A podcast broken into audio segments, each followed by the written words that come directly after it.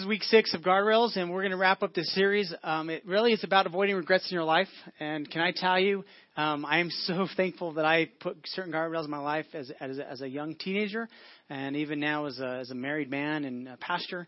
Um, these really do keep you on track and they do save your life in many ways. So um, here's here's kind of what we have been talking about. So we we understand what a guardrail is when it comes to driving. We see them all around us. Well, a lot of times we don't see them because we're just unaware of them until you bump into them. And then you're like, oh wow, I'm really glad there's a guardrail there. Um, but they're all around us all the time, and when you pay attention, you begin to see that uh, they're there for for our, our protection. Uh, well, here's a, here's the definition of an actual guardrail. It's a system designed to keep vehicles from straying into dangerous or off-limit areas. So that's that's the definition of what a guardrail is when you drive down the street. We've kind of taken that and said, what would this look like in, in a in a in a in a a way to help us as as Christians, as people who are living, walking as humans, like a principle that we can take from that when it comes to the Bible. Like, what are the spiritual ramifications? What is what are some principles we can use that would talk about guardrails in our lives to help us when it comes to finances, when it comes to relationships. And so the definition we've been kind of working off of is this. A guardrail, that's not a car, but for us is a personal standard of behavior that becomes a matter of conscience. And here's what we said. They have to be a personal matter of, of, of uh, standard behavior that, that, that's tied to your conscience because it has to be something you decide and you choose. A big part of this also is something you can't put on others. Like uh, if it's your guardrail, it's your guardrail. We have to be careful that we don't start telling others like they should, you know, have to do exactly what we do, uh, because there are some things that we need to put that need to be really uh, secure and strong because um, we're more prone to certain things. And so it's a personal standard that we set for ourselves. The other part the reason has to be personal is because if I just give you a general list of guardrails you should have, those are just my ideas or whatever you find. But if they're not your thing, you'll never abide by them anyways. They just never be like they're really there. You'll you'll break right through them because they're not yours. They're mine or they're they're somebody else's. But if it becomes your personal thing, like I'm going to start doing this in my life, you make that choice, it'll protect you. They should be a place where we hit up against and kind of something lights up and says, "Hey, there's danger here. You know, there's there's something on the other side of this that's that's that's that should that should um, scare us and we should be afraid of it. That could lead to something worse." So uh, last week we've been going through these different messages, and um, Robert said something really great. He said you can't see greed in the mirror, and he talked about finances, what it, what it's like to have guardrails when it comes to finances. Great message, um, and and he said the key to breaking the power of greed in our lives is to give, uh, to save and then to live. He talked about that. I've already heard some stories of people says, you know what, I'm going to try this out, and they're already seeing like, wow, this really brings a lot of good to my life, and, and something amazing begins to happen. So when it comes to finances, setting guardrails is really important because it keeps us on a on a path that's going to help us get to really where we want to be anyways one day. You know, financially secure free or free from debt, free from worries, and that's where where we're kind of leading.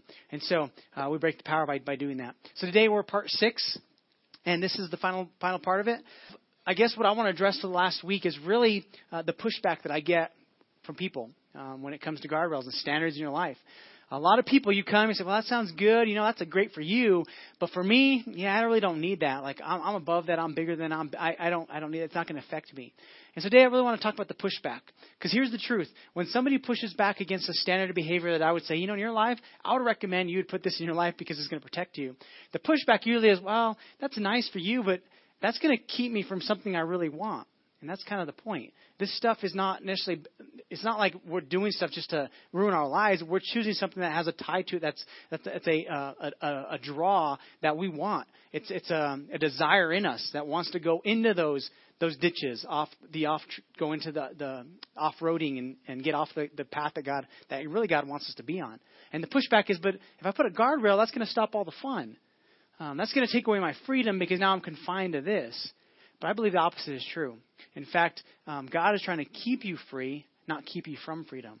Because when you go into those those ditches and off the cliffs, you're really not going to find freedom. You're going to find addiction. You're going to find a lot of issues that, that follow that that's going to be with you for the rest of your life. In some cases, you'll find death. You'll find uh, things that you can never recover from.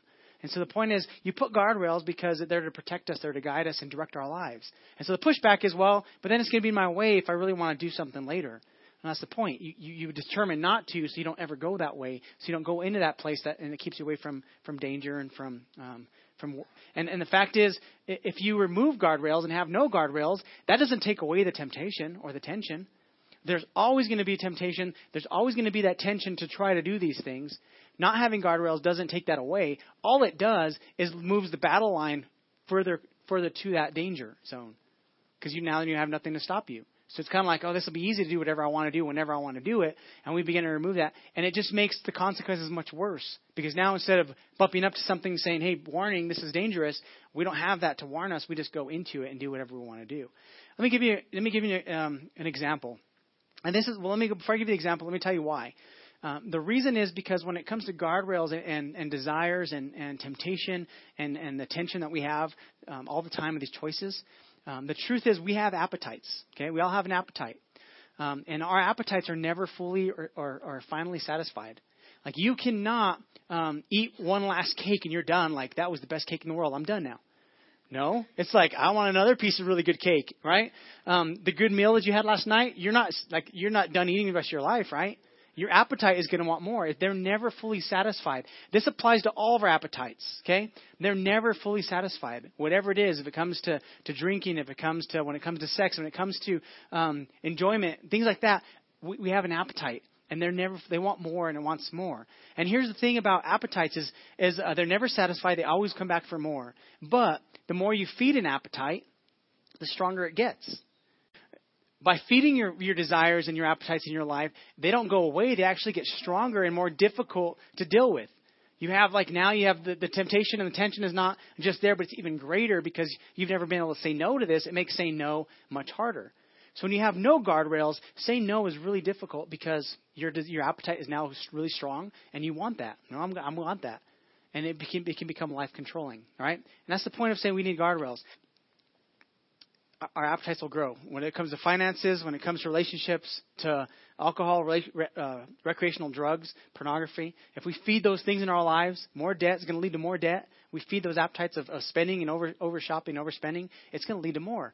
And so the, the idea is let's put some guardrails in place that would keep us from that and begin to deny the appetites in our lives that we know don't lead to anything good so they can become weaker in our lives. The way you overcome that is you begin to you cut it off. You starve that so it begins to fade away and eventually dies off in your life. I'll tell you a story. Um, I counseled a young couple a few years back, and it was my, one of my first first couples I, I did a, the wedding ceremony for um, did a few, and then it was they were, they were there, and, and I did this this counseling. Well, through the counseling sessions, um, you have you have to do so many weeks if I'm going to perform your your your wedding, um, and the ceremony, and uh, they went through it all. And in the middle of it, I kept getting these red flags, like, oh man, this is not good. Uh, they're, they're just not they're not ready. Uh, but they had their wedding invitation picked. They had um, the date set. They had family coming in from out of town. All, all that, yada yada. Okay, it's just a lot of pressure on them. They're they're they're doing this, and I'm sitting there thinking, I don't think they're ready for this. Uh, I've kind of pushed my good sense off to the side and says, well, I already committed. Uh, they're going to do it either way, if I do it or not. And so I end up going through it. And about eight months later, I get a phone call saying we need some marriage counseling. Uh, they come and meet with me, and, and, and um, uh, they start beginning to share all this stuff that uh, really that, that they're going through and they're struggling with. I talked to the young man, and I'm saying, um, so where is this going to lead to in your life? And uh, they began to share, you know, they're, they're partying a lot. They had, they began to invite other individuals into their marriage, if that makes sense. Like they're um, they're going outside of their covenant together. Um, they're willingly doing this. So adultery, um, pornography, all this stuff was just kind of accumulating. They were just allowing in. Um, and, and I said, well, where do you think this is this is heading? And and I remember the guy says, well, it's just heading. It's it's it's fun. I want, we want to keep doing it because it's fun. I said, but you're in here for a reason. You're struggling. You want to fix this. Well, yeah, we want a temporary fix, but we really don't want to change anything um, is what they really were saying. And so I said, let me let me paint the picture for you. Right, this is where you're heading. This is where you're going. You're not going to be married in a few months if you keep going this direction. It's, it's not going to be good. And I, and I said, if you don't change this lifestyle, um, pretty soon it's going to be, you know, you might get caught with possession, and then eventually it's going to be a DWI. Um, and if you don't learn at that point, it's not going to just be DWI, but it's going to be a DWI, maybe taking somebody's life in the process because you're not really in control, because you're out of control. Um, and really, this is what he says. Well, he says, but, didn't Solomon the Bible, didn't he experiment with all this stuff? I said, yeah. You know, he said he, he's known to be a wise man, you know, but he said he gave himself to everything to try everything so he could learn. Um, and he said it was worthless and it wasn't, don't go down that path. In fact, he said that path is foolish. And I said, yeah, he did. And, and at the end of his life, he said, don't do that because he woke up and said that's a foolish way to live. And I told him this, and he says, Well, I just want to experience it. What he was saying is, Don't give me guardrails because that's going to take away all my fun. I like this stuff, it's fun. I don't like the consequences. Please help me with this. Let me, let me like, you know, can you fix this? Can you help us have a better marriage? I'm like, without these, your marriage is not going to be healthy. It's not going to be good. They didn't last. Um, after that, I, I made I made a promise myself. I said if I ever have red flags in counseling, I will not go through with it. I'll counsel them, but I will not perform the ceremony. I don't be part of that. If I see it, uh, out of all the couples I've counseled, um, there's people I told them they're not ready. They need to wait because they didn't have strong enough guardrails in their life. And I knew if you don't have these, then you're never going to end up where you really want to end up. You're going to find yourself in all these different places. But the pushback was, well, but that's going to keep me from fun. That's taking away my freedom. The truth is, he lost everything, and sure enough, um, got arrested for DWI. Um, just horrible, and my heart breaks for him uh, because I, I tried tried really hard to make him see like this is not a good path. Please get off of it. Um, but he wanted the fun, so he didn't have the guardrails, and all that did is pushed it closer to the edges. And he did it. When it comes to life, uh, as a pastor, my heart is to help people succeed. And this whole series is about saying, what is the end destination that you want? What are those those goals that you have when it comes to marriage, when it comes to your finances, when it comes to your occupation, when it comes to all of these things? What is that goal that you're really trying to get to? And then let's put some things in place that'll help you get there. That's the point of what, what the Bible's trying to help us, saying, hey, there's this, this path that God wants to lead you on, but there's this temptation to always veer off and go these other directions. What can you put in place that would keep you from that? And that's the point of these guardrails. I want to tell you a story in the Bible about a man um, an incredible story. One of my favorite stories in the Old Testament uh, about this man named Daniel. Um, in, in 605 um, BC, this is before Christ, 605 years before Christ, um, the, the, king of Babylon, Nebuchadnezzar, he came and they, and they conquered Jerusalem and, and, Israel, and they took back these captives um, as, as slaves and as, as prisoners to their, their, to their homeland, to, to Babylon. And um, what they did is, is, is this guy was pretty brilliant. This king Nebuchadnezzar, he wouldn't destroy everybody. He would he would go in and you know make enough cause enough to them to submit and to, to begin part of his kingdom. But he would take the, the smartest and the brightest, the nobles, you know, the typically the people that ate well, that had a lot of education. He would take that those the smartest young people with him back to his kingdom, and he would put them in this three year training course, okay, doctorate school, I don't know what you call it, and they're already smart because I mean they're they're part of these they're really intelligent people of, of their countries, and he'd bring them all to, Babel, to Babylon, and he'd begin to indoctrinate them and, and reorient them and re, almost reprogram them to think in the Babylonian culture and get their cultures out so that that Babylon culture can continue to go forward.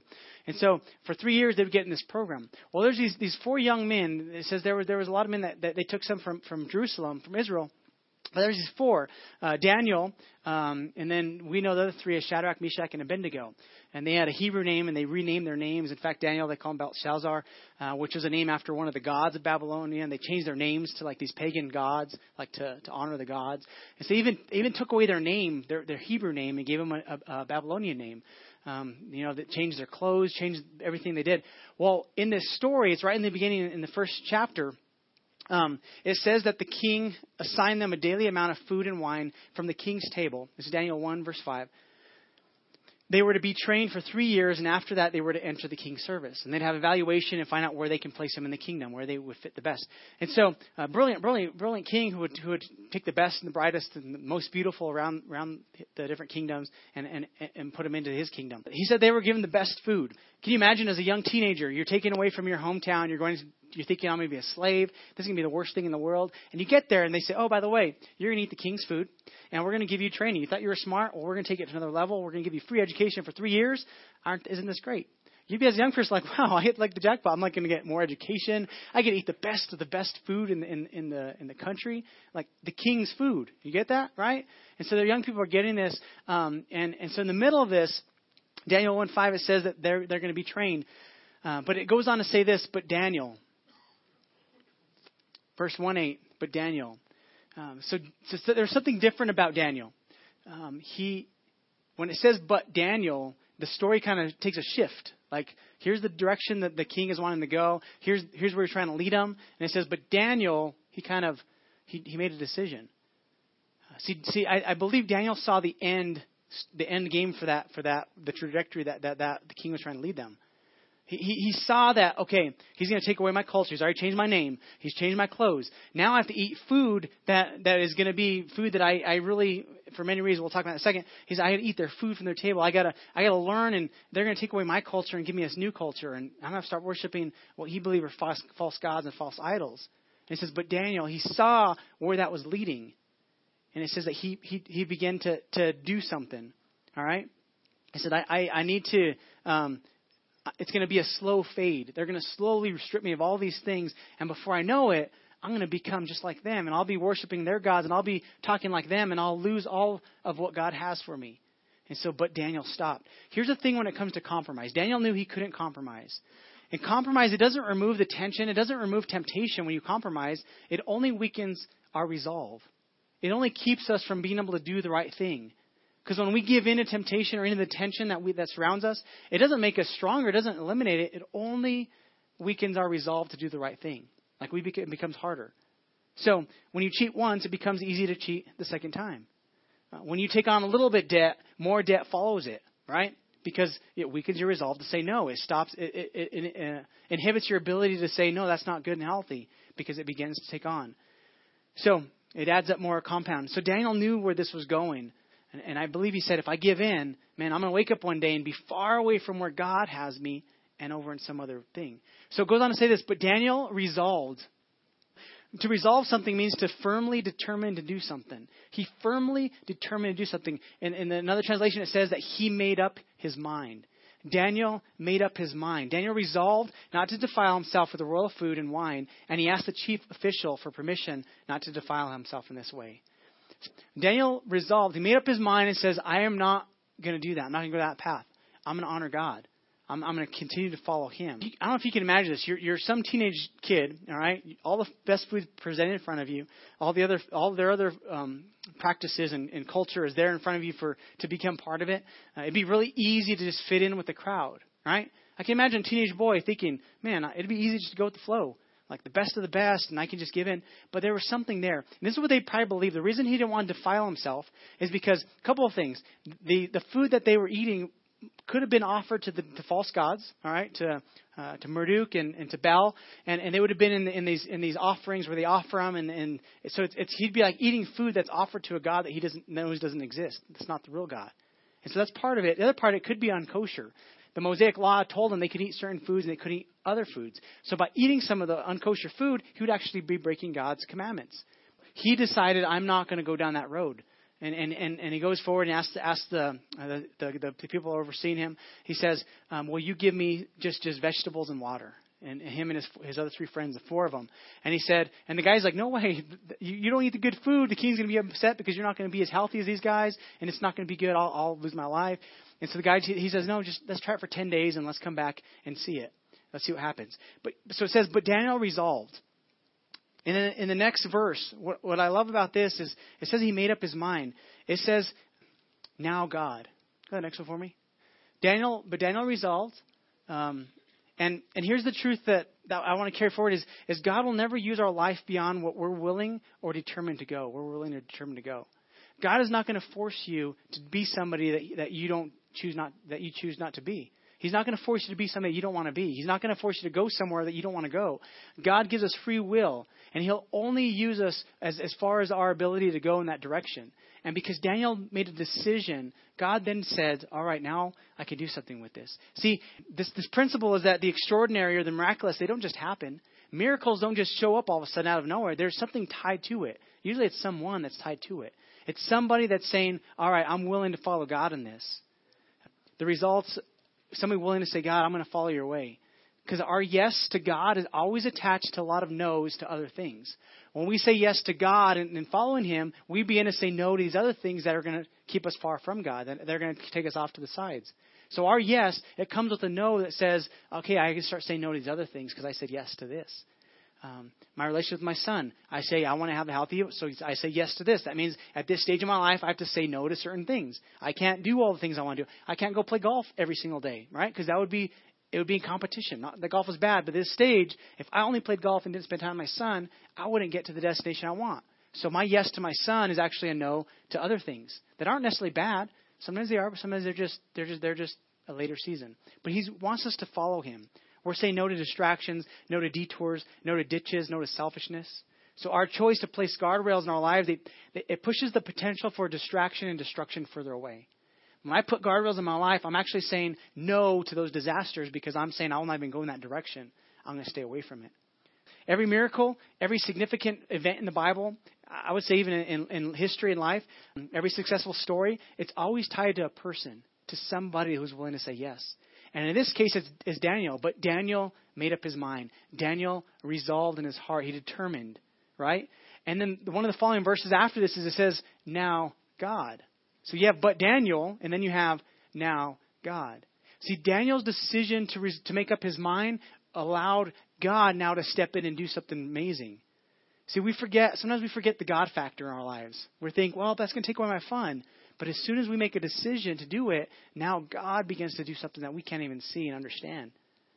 And He uses that very decision to do it. I find in life, when I'm, I remember as a kid, as, and I don't think I was in the second grade. I remember going to a class. It was a drug class, and they talked about smoking. They said just say no to to to to, to smoking, and and we they walked this whole thing. And as a kid, I remember saying, and some of the reasons that you know for for athletes, and they gave all those reasons.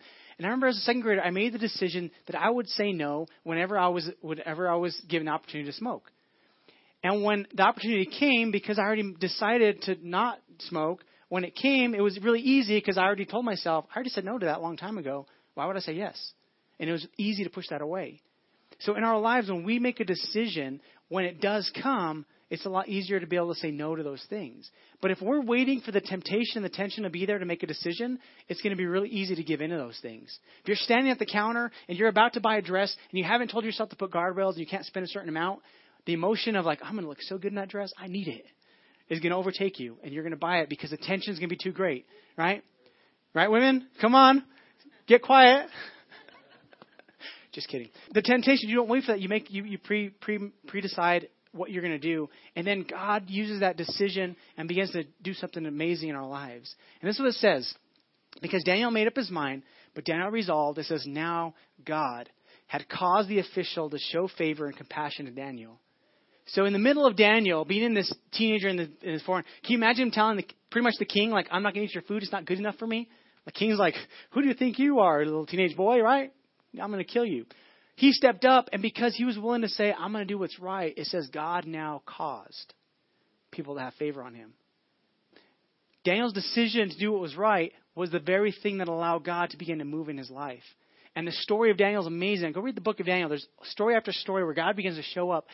And God shows himself to this pagan king that's far from him and begins to over and over tell him that, that he is the real God like in, in cool miracles and cool stories where it's like, okay, your God really is the God. And the king would say that over and over, and God would use it. But it's because now Daniel resolved, and then now God, he caused the official. God acted. God did it after the decision. So for ten days, they get this food and they come back and they test them, um, and it says that uh, they were they were they were healthier and smarter than the rest of them. Like they they were able to continue on that that that um, course of, of doing what, what they were asking of the king because they had favor. Man, God caused the official to show favor and compassion. How many of you guys need some favor and compassion in your life? Right? I need it. In fact, I have it where I go because because I'm saying I'm going to follow these. Um, I'm going to put these guardrails in my life to keep me moving forward. And then God begins to bless and He uses. It. So Daniel 1:17, the story continues. It says, "To these four young men, God gave them knowledge and understanding of all kinds of literature and learning." And Daniel could understand visions and dreams of all kinds. You might say, well, man, I wish God would give me stuff like that. Well, maybe you begin to start making the decisions like Daniel, he'll begin to do some stuff like that. Because you're saying yes to God, he's saying, I can, I can give more to you now. I can trust you.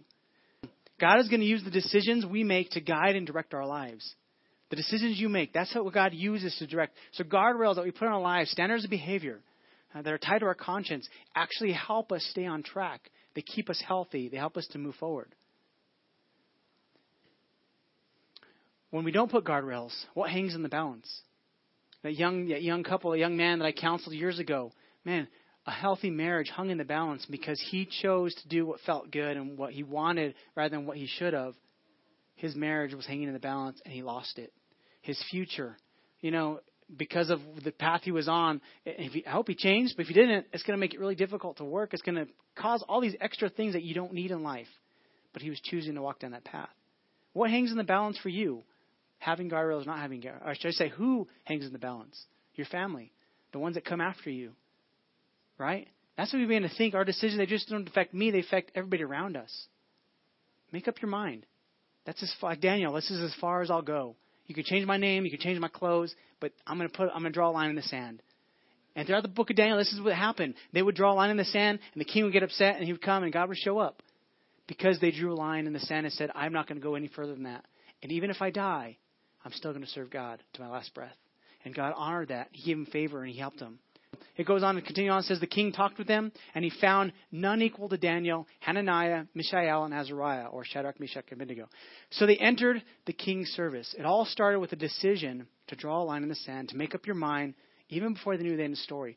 See, Daniel's book, the book of Daniel wasn't written uh, because Daniel knew how the story was going to end. It's written because he made a decision even before he knew how the story was going to end. The, the story of Shadrach, Meshach, and Abednego taking a stand against the king and not worshiping, they made that before they knew the outcome. They didn't know God was going to show up. In fact, they even said, King, even if we die in the furnace, like we're going to be put in this fiery furnace, this, this, you know, if we die, we're still going to die serving God. They made the decision no matter what to do the right thing, and God showed up. Here's the turning point of the whole series, all right? And this could be a turning point for your life, really. The turning point, it's on this next slide. Don't show it yet, but it's on the next slide. No, no, go back. You showed it. All right. Turning point. This could be this could be in your life something significant if you allow it. All right. When when I go to, I actually want you to read it out loud. I want you to think about uh, how this could affect your life. I mean, it could really change your life. I remember my, in my story, I was 14 years old. I'd been going to church my whole life. Okay, so there's part of me where I knew how to live in the church world. I knew how to live in in, in the school world. Those are my two worlds I lived in. Sometimes they would overlap. Sometimes they would, they would clash and they'd be different. But usually I kept them separate. Nobody really knew who I was here and here because it was, it was kind of easy because they were separated.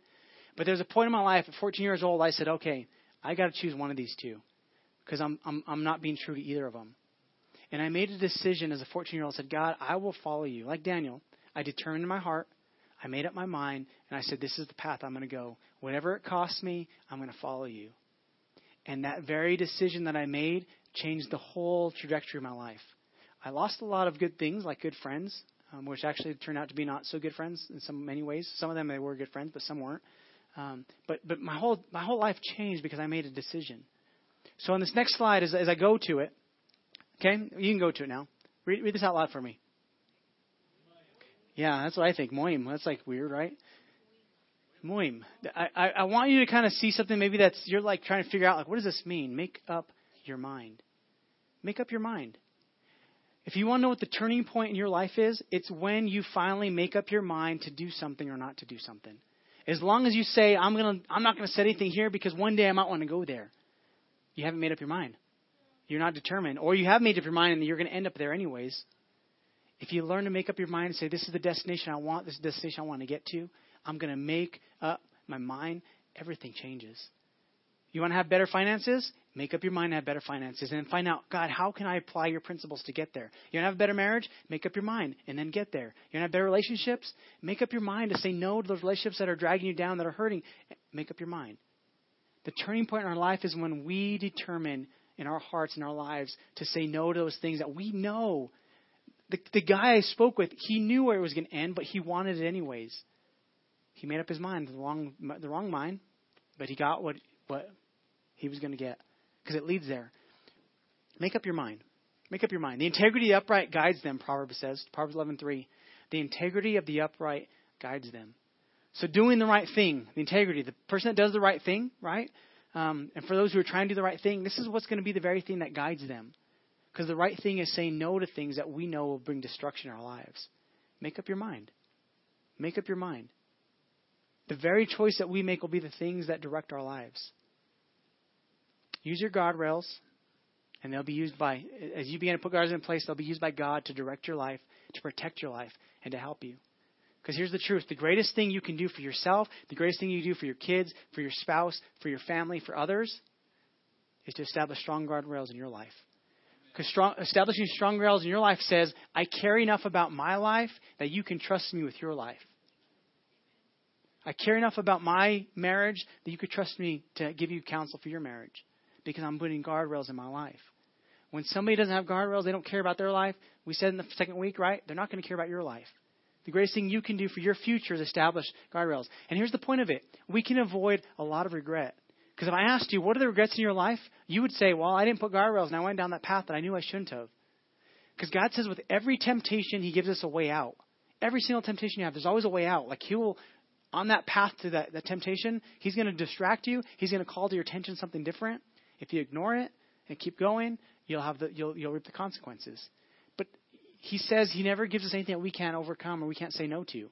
It's just a choice that we make. So establishing strong guardrails in our lives, they'll help guide and protect our lives. They'll free us from regrets, right? I mean, if you ask people, I talk about these series, if you're a young person, you ask some older people, they'd say, yeah, do that. When it comes to finances, man, don't go down that path. It's not good.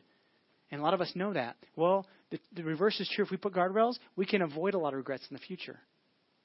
How many of you guys want some regrets next year, right? You want to be able to make that.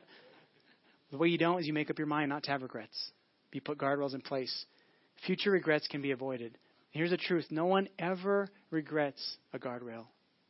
Nobody ever regrets a guardrail. So, M U Y M. Make up your mind. That's what guardrails is about, saying how can we protect, how can we re- re- do that. So here's our challenge. To make up your mind, to resolve in your heart, to resolve in your mind, to resolve in your life, determine what you're going to do, make a choice, make a decision to say, this is the direction I'm going. You know, one of the things about the Grove that we, we do every week is we challenge you with something. Man, make up your mind to be here as, as often as you can, every single week if possible. Or if, if, if you're not, maybe you're out of town, you're coming here, find a church you can be a part of that you can learn and grow.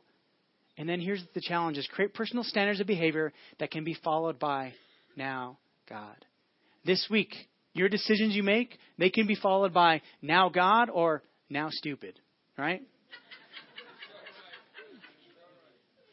Because he chose a stupid way, he got a stupid result. Or it could be followed by, wow, Eric, he made a decision, now God can show up. He can show up in your life. If you're willing to say, I'm going to put guardrails, and they're not easy to put. There's going to be times that we bump into things and we have to say, man, that's not comfortable. People don't understand, but this is the guardrail I'm putting in my life because I want something better. Make up your mind. Avoid regrets. What what personal standards can you create that will be followed by now God? See, Daniel, it says he he he resolved, he determined how far he was going to go. And when he made that determination, God said, Now I'll show up and give you favor. Now I'm going to lead your life. The very choice you make today will determine where you end up, good or bad. So what's the choice you want to make? See, here's the beauty of, of all that we do at the Grove is um, the Bible says that all of us, we're all sinners. We all have got off track. We've all messed up. Every single one of us. None of us is perfect. In fact, everybody's welcome to the Grove because we all know that we're broken and we're all we're all um, bent in different ways that, that, that God wants to fix. And God accepts us all. He wants He wants us to turn our hearts back to God. But the Bible says all of us have messed up. We've all gone our own way, and it's led to to something that God doesn't have for us: sin. He doesn't want that. It's not, not God's best. Every single one of us has. But the beauty of the scripture that says, now God, He showed up in the middle of all this and said, I'm going to give you a better way. What I love about the Bible is He gives a story after story of people saying, all right, I'm going to do it God's way. And then as they as he as they begin to follow him, their their life are, are miracles. There's things that come around them where they help others. It makes it take, it takes us to make a choice, saying, "All right, God, I'm going to determine how I'm going to do something different." Can I tell you today that there's good news? That whatever you face in your past, today can be a new day. It could be a new start. You've come in this place and maybe you have regrets and you're saying, I want to avoid more regrets in the future. Well, like Daniel, you could say, Today I'm going to make up my mind. I'm going to follow God. Today I'm going to make up my mind and go His direction and His way. I'm going to begin to say no to these things that, that bring me down, no to these things that, that take my attention, that lead to destruction. See, sin in the Bible is missing the best that God has for you. It's just it's doing stuff that God is saying that's not the best path. There's a better path this way. Don't go that way. That's going to be a ditch. That's going to be a cliff. Don't go that way. Here's a good one. It's going to lead you where you really want to go. And so today, I want to be able to invite you into this into this journey. Today, I want to encourage you to make up your mind and say, today, I want to follow you. So maybe you're here today. Maybe you're new to church. It's a new experience. See, God said He loved us so much that He sent His only Son to die on a cross. He loved us so much to give us a way back to Him because sin and bad choices separate us from God. Do me a favor, if you're here today, would you bow your heads and close your eyes and wrap up the service? As I'm talking about this and, and you're here and you know that you need to change your life, that you need to make up your mind, that you need to go in a different direction, I would love to lead you in a prayer. Just a simple prayer. Just saying, God, I invite you into my life. Forgive me for the path that I've chose, for, for the sin in my life that I've done. The Bible says that when we confess our sins to God, he, He's just, He forgives us. So if you're here today and you need a new path, you need a new start, You want to invite God to be your Lord. You want to make up your mind and begin to go His direction. Would you just lift your hand? I'm not going to call you to the front. Just want to lead you in prayer. Awesome. Awesome. When I was 14 year old, I made that decision. It's the greatest decision of my life. I don't regret it because it saved me a lot of destruction, a lot of pain. It wasn't necessarily easy, but it was the great decision. And in the middle of this, God wants to help you walk down that path. Anybody else? I need a new direction in my life. I make up my mind. Come on, to lead you in that prayer. The rest of us, if you've said this prayer before, would you just join us to encourage those that raise their hand? Um, so you that raise your hand, would you pray this with me? Say, Father God, today I make up my mind. It'll be a new start. It is a new day. I invite you into my life. I need your help. Forgive me my sin. Forgive me my past, my mistakes. Help me to be a new person. Help me to think like you. Help me to see the world like you see it. I believe you died on that cross for me. And today I declare that you're God over my life. Come and lead me. Help me. Help me to change direction. In Jesus' name I pray. Amen. Can we celebrate those, those lives today that said they want a new direction? That's so awesome.